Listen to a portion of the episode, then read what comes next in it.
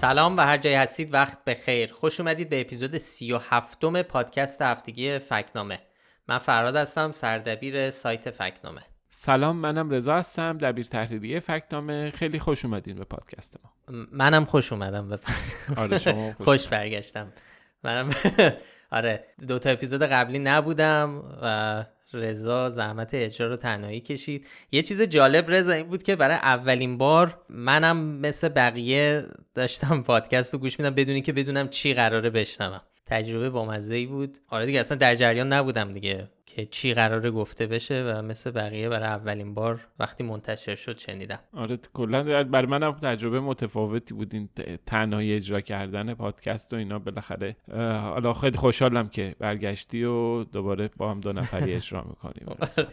سختت بود یعنی یه ذره. آره سخت بود. خیلی استرس ولی ولی معلوم نبود. لاقل من که من که خوشم اومد. من خیلی هول شده بودم آقا فرد. افشین خیلی زحمت کشید. ادیت زیاد کرد ولی خب به حال. حالا امروز داشتم لیست مطالبی که قراره حرف بزنیم تو این اپیزود رو نگاه می‌کردم. مثل اینکه این هفتم کم و بیش خودتی. چون همش سوژه ها و موضوعایی که راست کار خودته و من اینجا بیشتر قرار نقش چیز کنم. حالا بریم شروع کنیم. بریم سراغ موضوع ها سوژه که تو هفته گذشته درستی سنجی کردیم و بررسی کردیم. فکر کنم اول خوب باشه درباره یه فکت چکی صحبت کنیم که منتشر کردیم ولی بعد دیدیم اطلاعاتمون دربارش کافی نبوده و تحصیل کردیم. یه چیزی من بگم یه سوالی که خیلی ها تو این چند سال ازمون می‌پرسن اینه که کی شما رو فکت چک می‌کنه پس؟ این چیزایی که میفرستید پس کی شما رو کی کی صحت حرفای شما رو تصمیم می‌کنه؟ که جواب ما این بوده که خود شما خود مخاطبا به خاطر اینکه ما تأکیدی که داریم اینه که هر حرفی که یا هر ادعایی که در مطالبمون میشه حتما یه لینک داشته باشه. با این هدف که هر کاربر یا هر خواننده هر مخاطبی بتونه خودش قدم به قدم با ما اون موضوع رو بررسی کنه با اون منابعی که ما ازشون استفاده کردیم و خودش هم چک بکنه که ما آیا از این منابع درست استفاده کردیم یا نه و به نتیجه درست رسیدیم یا نه و اینکه ایرادی اگر داشته باشه که تا حالا چند بارم پیش اومده و دربارش هم حرف زدیم به ما گوشزد می‌کنن. حالا این دفعه هم این اتفاق افتاده. می‌خوای یه توضیح بده چون خودت خیلی درگیر این سوژه و این مقاله بودی و بهمون بگو چی شد و ماجرا از چقدر ببین چند هفته پیش یه خبر و یه ویدیویی تو شبکه های اجتماعی منتشر شد. آقای زارپور ایسا زارپور وزیر ارتباطات گوشی موبایل رو دستش گرفته بود و داشت با اسپید تست سرعت اینترنت رو اندازه گیری می‌کرد و نشون دادش که اونجا سرعت حالا 16 مگابیت بر ثانیه بود که میگفتش که تو دفتر یه روزنامه بود. بله بله. تو دفتر در واقع اپلیکیشن تاخچه بود روزنامه نه.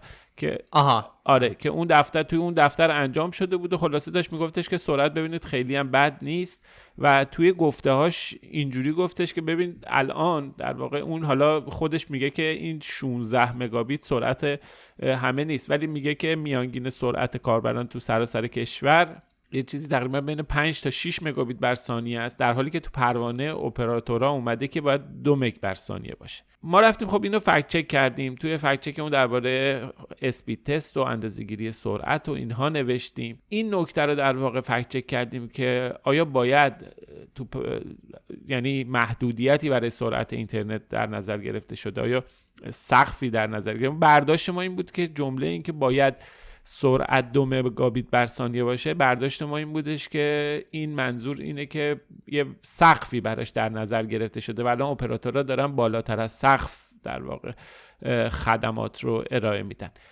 ما رفتیم گشتیم مفصل جستجو کردیم مصوبات کمیسیون تنظیم مقررات رو بالا پایین کردیم. و دیدیم که نه نیست. یه چنین چیزی وجود نداره. قدیما اگه یادتون باشه یه محدودیت سرعت 128 کی بود که می‌گفتن از اون بیشتر نباید خدمات ارائه بده. ولی خب بعد دیگه ما عملا چیزی مصوب رسمی پیدا نکردیم که یه چنین چیزی رو تایید کنه و بهش نشان نادرست دادیم. بعد از اون یکی از مخاطبای خوب فکنامه برامون یه پیغامی فرستاد توی تلگرام برامون پیغام فرستاد و متذکر شدش که این چیزی که وزیر میگه در واقع منظورش اینه که باید حداقل سرعت دانلود دو مگابیت باشه. برامون متن مصوبه شماره جلسه شماره 283 کمیسیون تنظیم مقررات هم فرستاد که تو صفحه 15 گفته بود که مشخص کرده بود که حالا یه جدولی بود تو اون جدول نوشته بود که باید حداقل سرعت 2000 کیلوبایت باشه که حالا به ساده سازی می‌کنن میگن دو مگابیت.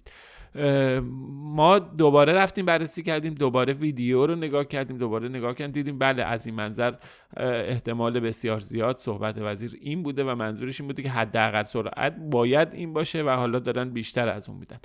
برای همین ما حذف کردیم مطلب رو از روی وبسایت. یه توضیح هم تو شبکه های اجتماعی منتشر کردیم و قول دادیم که مطلب رو به روز بکنیم با توجه به این اطلاعات جدیدی که داریم و دوباره مطلب رو به یه شکل و سیاق تازه منتشرش بکنیم. به حال باید تشکر کنیم از دوستی که با حساسیت و با دقت مطلب رو نگاه کرده و وقت گذاشته برامون این رو فرستاده و باعث شد که ما بتونیم قبل از اینکه این مطلب حالا انتشار بیشتری پیدا بکنه و بمونه توی سابقه و لیست فکت ها ما بتونیم که اون رو اصلاح بکنیم و مطمئن باشیم که چیز درست رو منتشر کردیم و ارائه کردیم. عالی. خب خیلی لازم بود که درباره این مسئله توضیح بدیم و ممنونیم از همه شما که وقتی موردی رو می‌بینید به ما میگید. ما واقعا به این بازخورده و فیدبک ها احتیاج داریم. خب این از این. یه فکچه که دیگه هم داشتیم درباره دولت و استقراض. یه فکچه که دیگه هم داشتیم درباره دولت و استقراض از بانک مرکزی.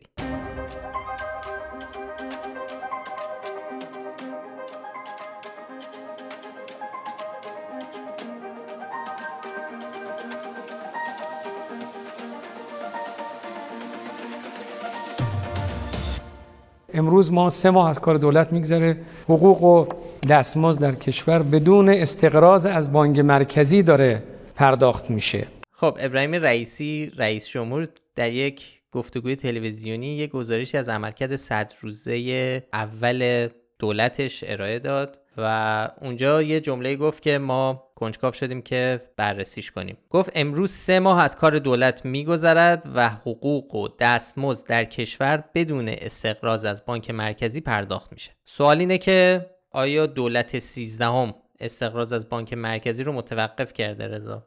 نه. جواب یک کلمه این سوال اینه که نه. این اولین بارم نیستش که یه چنین ادعایی مطرح میشه. از طرف دولت قبلا احسان خاندوزی وزیر اقتصاد هم این رو گفته بود گفته بود که ما برای پرداخت حقوق کارمندان و مخال تامین هزینه های دولت بدون استقراض جدید از بانک مرکزی تونستیم که از پس تامین هزینه ها بر بیایم. یادم می‌خواستیم فکت چک کنیم این موضوع رو هم. گفته خاندوزی رو ولی نکردیم. هنوز نکردیم. به خاطر اینکه وایسادیم اون موقعی که این رو مطرح کرد آقای خاندوزی آمارها نبود. یعنی آمارهایی که ما نیاز داشتیم برای اینکه بیایم دقیق و فنی فکت چک کنیم اون موقع در دست نبود. نگهش داشتیم که فکت چک کنیم که تا برخوردیم به این گفته رئیسی. هنوز آمارهای پولی بانکی بانک مرکزی بعد از شهریور ما به روز نشده. احتمالا تو روز آینده آمار مهر ما اول منتشر میشه و یه ما بعدم باید منتظر انتشار آمار آبان باشیم که توی اون نشون میده متغیرهای پولی بانکی چجوری میزان بدهی دولت به بانک مرکزی و میزان بدهی بانک ها به بانک مرکزی اینها توش معلوم میشه. و اصلا شاید بشه گفتش که یه مقداری این ابهام ها و گره این ابهام ها رو از اینکه دولت چجوری تامین مالی کرده باز می‌کنه. ببین ما اول باید ببینیم که کلا این استقراض از بانک مرکزی یعنی چی؟ تا اواخر دهه هفتاد یه روش متداول این بود که دولت مستقیم می‌رفت بانک مرکزی مستقیما از اونجا پول می‌گرفت. و اون رقم رو می‌زد به حساب بدهی دولت به بانک مرکزی میموند و بعدا توی آمار که باعث می‌شد که پای پولی افزایش پیدا بکنه و حالا بماند که حالا رابطه پای پولی با تورم چی و اینها بماند.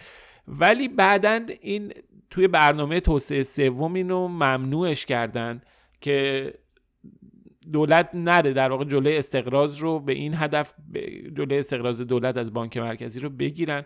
اما این باعث نشد که استقراض متوقفشه بلکه دولت یه راه های جدیدی پیدا کرد با توجه به یعنی با استفاده از یه راه های تازه شروع کرد منابع مورد نیاز خودش رو باز از بانک مرکزی تامین کرد. یعنی از روش های غیر مستقیم استفاده کرد. مثلا رفع جنگ از بانک مرکزی بگیره از بانک ها تسهیلات گرفت. و این تسهیلات رو بعدا پرداخت نکرد و بانک ها رفتن اضافه برداشت از منابع بانک مرکزی انجام دادن. این اتفاق هنوزم میفته یا توی سالهای اخیر یه کار دیگه که می‌کنن اینی که بانک ها رو مجبور می‌کنن برن اوراق بدهی دولت رو خریداری بکنن. یعنی شورای پول و اعتبار میاد تکلیف می‌کنه که بانک ها باید برن اوراق بدهی دولت رو بخرن. با یه حالا قیمت هایی که یعنی واقعی یعنی بانک ها وارد این بازار میشن به زور و اجبار. اگر اجبار نشن شاید اونا هم حاضر نباشن یه چنین کاری کنن در واقع منابع مالی دولت رو اینجوری تامین می‌کنن. بانک ها هم بعدن که پولشون کم میاد چیکار می‌کنن؟ میرن از منابع بانک مرکزی. یعنی در واقع به طور غیر مستقیم این استقراض ادامه داره. حالا سوال اینه که آیا این اتفاق افتاده در دولت رئیسی تو این دو سه ماه افتاده؟ شواهد قرائن بسیار محکمی وجود داره که بله با اینکه آمار پولی بانکی منتشر نشده اما بانک مرکزی گزارش های کلی داده رئیس کلش یه مصاحبه هایی کرده و یه حرفای کلی زده. که از توی این حرفا میشه متوجه شد و نشانه های اینو پیدا کرد که بانک مرکزی در واقع دولت برای تامین منابع مالی از بانک مرکزی استفاده کرده. به طور مشخص رشد ماهانه پای پولی که بالای دو درصد بوده توی دو ماه گذشته نشون دهنده اینه که به هر حال میزان بانک مرکزی پول تزریق کرده.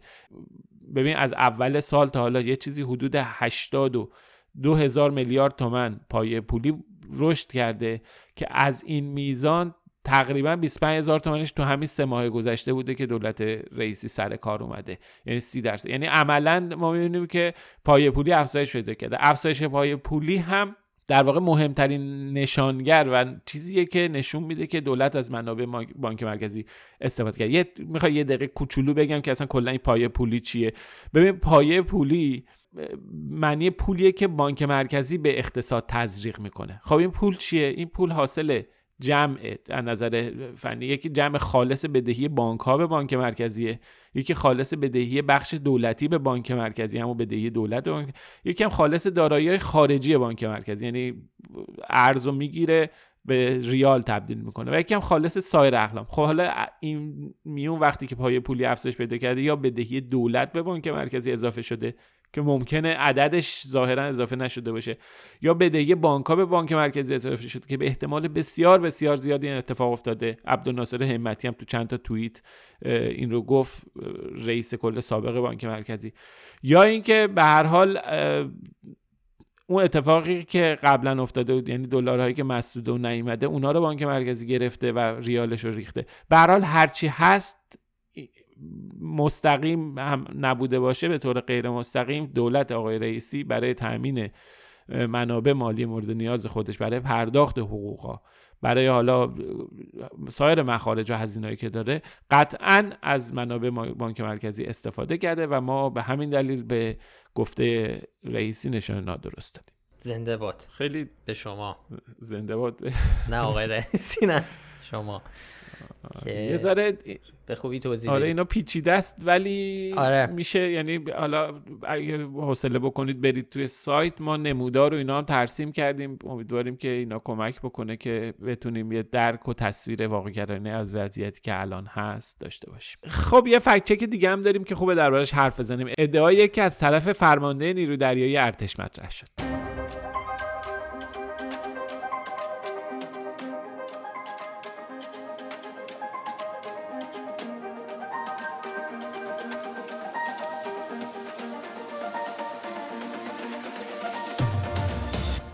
اولین موتور دیزلی دریایی است که تماما به دست جوانان این کشور طراحی و ساخته شده. تمام قطعات کاملا ایرانیه. خب دریادار شهرام ایرانی که تو پرانتز چه اسم قشنگی هم داره فرمانده نیرو دریایی ارتش توی یه مصاحبه تو تلویزیون ایران گفته ایران به جمع پنج کشور صاحب دانش تولید موتور دیزل ببخشید یاد تخصصی شما افتادم خندم.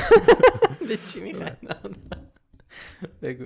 ایران به جمع 5 6 کشور صاحب دانش تولید موتور دیزلی دریایی پیوسته. خب ما به گفته ایشون هم نشان نادرست دادیم. خب آقا فراد یه توضیحی برامون بده. شما برای تخصص دارید تو زمینه دریا و دریا نوردی و موتورهای دیزلی و اینا بگو ببینیم چی بود ماجرای این فکت چک. آره من خیلی تقدر آره خب ببین از سالهای پیش شرکت های ایرانی در زمینه تولید موتور دیزلی دریایی مشغول فعالیتن. خب اولین کارخانه تولید موتور دیزلی تو ایران مربوط میشه به این تاسیسش مربوط میشه سال 1350 با سرمایه‌گذاری مشترک ایران و آلمان که شرکت ایدم IDEM اون شرکت که راه اندازی شد. بعد از انقلاب هم شرکت دسا که دیزل سنگین ایرانه مدعی تولید موتور دیزلی دریای ملی در دهه 1380 و 1390 از طرف دیگه خب این دانش و فناوری و طراحی تولید موتورهای دیزلی خب محدود به 5 6 کشور نیست دیگه. دست کم. چیزایی که حالا تحقیقاتی که کردیم. دست کم 11 کشور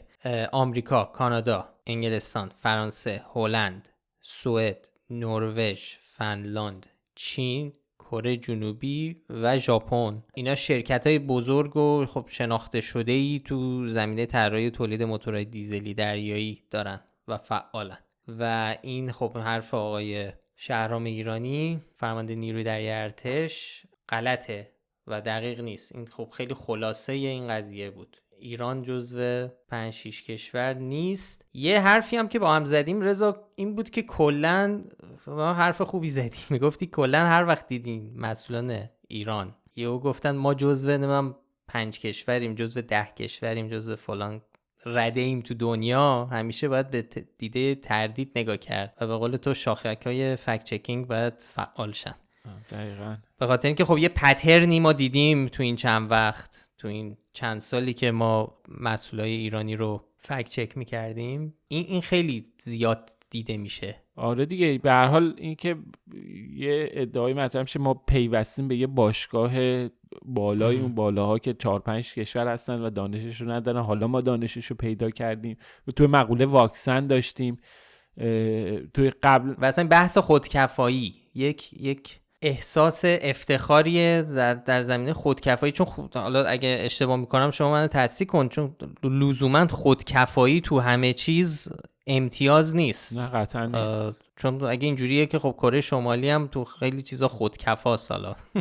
ببین همینجا تو همین چیزی که الان این کشورهایی که لیست کردیم که حالا شرکت های فعال بزرگ و شناخته شده دارن خب یه سری کشور دیگه هم هستن که از ایران از نظر مقیاس اقتصادی از نظر حالا کلا جایگاه اقتصادی و جایگاه سیاسی که دارن موقعیت بالاتری دارن. برزیل هست ترکیه هست یه سری کشورهای آسیایی هستن.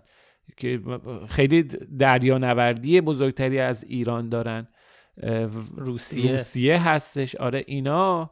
خب اینا ما می‌بینیم که توی این در واقع توی این جمع نیست یعنی عملا این پروژه خودکفایی در ساخت موتورهای دیزلی رو دنبال نمی‌کنن. چرا؟ یه دلیل ساده داره. مثلا برای کشوری مثل برزیل شاید صرف نمی‌کنه که بخواد بیاد تمام از پیچ و مهره موتورهای دیزلی تا بردای نمی‌دونم پیشرفته و ایناشو بخواد بسازه. به هر حال ما یه بخشی از این چیزی که داریم خود باید یعنی دو تا نکته رو بگیم که اولا این آیا داشتن دانش تولید و راه انداختن کارخونه و تولید ملیش آیا صرفه اقتصادی اصلا داره یا نداره یا شاید ارزونتر و کارآمدتر و بهتر بود که اصلا می‌رفتن موتور دیزلی دریایی رو مثلا کترپیلار می‌گرفتن میآوردن اونجوری بهتر بود یا نه؟ خب ممکنه یکی بگه برای کشوری که تحت تحریم های سنگینه مثل ایران این خب امتیازه که ما بتونیم موتورهای دیزلی خودمون چون کشورهای دیگه به ما نمیدن. آره خب این حرف زیاد زده میشه. ولی خب به همون نسبت هم مثلا گفته میشه به جای اینکه این همه انرژی بذارن این چیزها رو بخوان زحمت بکشن پول بذارن هزینه بذارن کل قوای سیاسی و اقتصادی مملکت رو صرف این کار بکنن برن مثلا این قوه و قدرت نیرو رو صرف این بکنن که تحریم ها رو بردارن مشکلشون رو با دنیا حل بکنن. خب اون شاید اصلا آسونتر باشه کم هزینه تر باشه خب به حال این بحث مطرحه ولی باید تاکید کرد که اولا که خودکفایی توی دنیای امروز عملا چیز خیلی ارزشمندی نیست به فی نفسه و دوم هم این که این 5 6 تا کشور برتر اینا عمل تبدیل شده به یه چیز دیگه به یه ابزاری برای اینکه تصور می‌کنن هنوز این می‌تونه مخاطب رو تحت تاثیر قرار بده و بگه او مثلا ما چقدر پیشرفت که نشانی از پیشرفت بودن در واقع باشه. که خیلی وقت اصلا این ادعایی هم که اینجوری مطرح میشه درست نیست.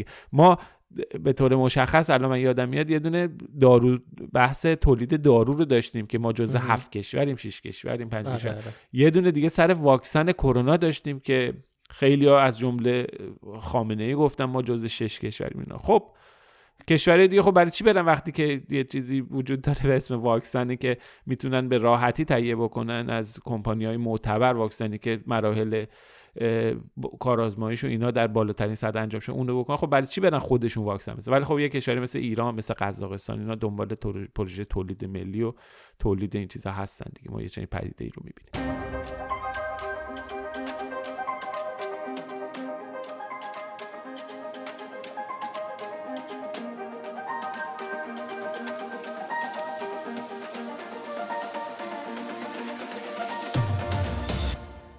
خب بریم سراغ یه سوژه دیگه که نزدیک بود شاخدار بهش بدیم ولی ندادیم و رضا الان توضیح میده چرا. قضیه هم این بود که خب یه خبری روی سایت های خبری ایران و بعضی شبکه های اجتماعی پخش شده بود و اونم این بود که اکونومیست پیش بینی کرده که نرخ دلار تو ایران قرار برسه به 18500 تومن. تا دو سال دیگه. تا دو سال آینده. و این پیش بینی رو کرده و ما می‌خواستیم واکنشی نشون بدیم و سریع یه توییتی بزنیم و, و تو شبکه های اجتماعی این خبر رو رد کنیم و اصلا می‌خواستیم نشون شاخدار بهش بدیم به خاطر اینکه خب مجله اکونومیست رو چک کردیم همه جا رو نگاه کردیم. چیزی پیدا نکردیم که همچین ادعایی کرده باشه. و منبع درست حسابی هم که رسانه ایران نمی‌دادن فقط می‌گفتن اکونومیست. یه تأکیدی که توی رسانه ایرانی که این خبر منتشر کردن این بود که مجله اکونومیست چنین پیش بینی کرده و تو تصنیم مثلا نوشته این مجله معروف معتقد است که فلان. و ما هرچی میگشتیم تو مجله اکونومیست چیزی پیدا نکردیم. ولی آخرین لحظه بهش نشان نادر... نیمه درست دادیم. می‌خوای رضا توضیح بدی که چی شد؟ ما به این قضیه نیمه درست دادیم. وقتی تو مجله اکونومیست نبود پس کجا بود؟ بله. تو مجله اکونومیست نبود. ظاهرا توی گزارش واحد اطلاعات اکونومیست بوده EIU که بخش تحقیق و تجزیه و تحلیلی گروه اکونومیسته یک جای معتبری این گزارش رو منتشر کرده. چند هفته پیش منتشر شده. ما اصل گزارش رو این باید بگم که ندیدیم پیدا نکردیم. با سرچ و اینا هم پیدا نمیشه. اصل چنین گزارشی خیلی پولیه خیلی هم گرونه. یعنی یه جوری وسع ما که نمی‌رسید. یعنی باید چیزی 900 دلار آمریکا پولش بود خریدن گزارشش و اینا. خلاصه.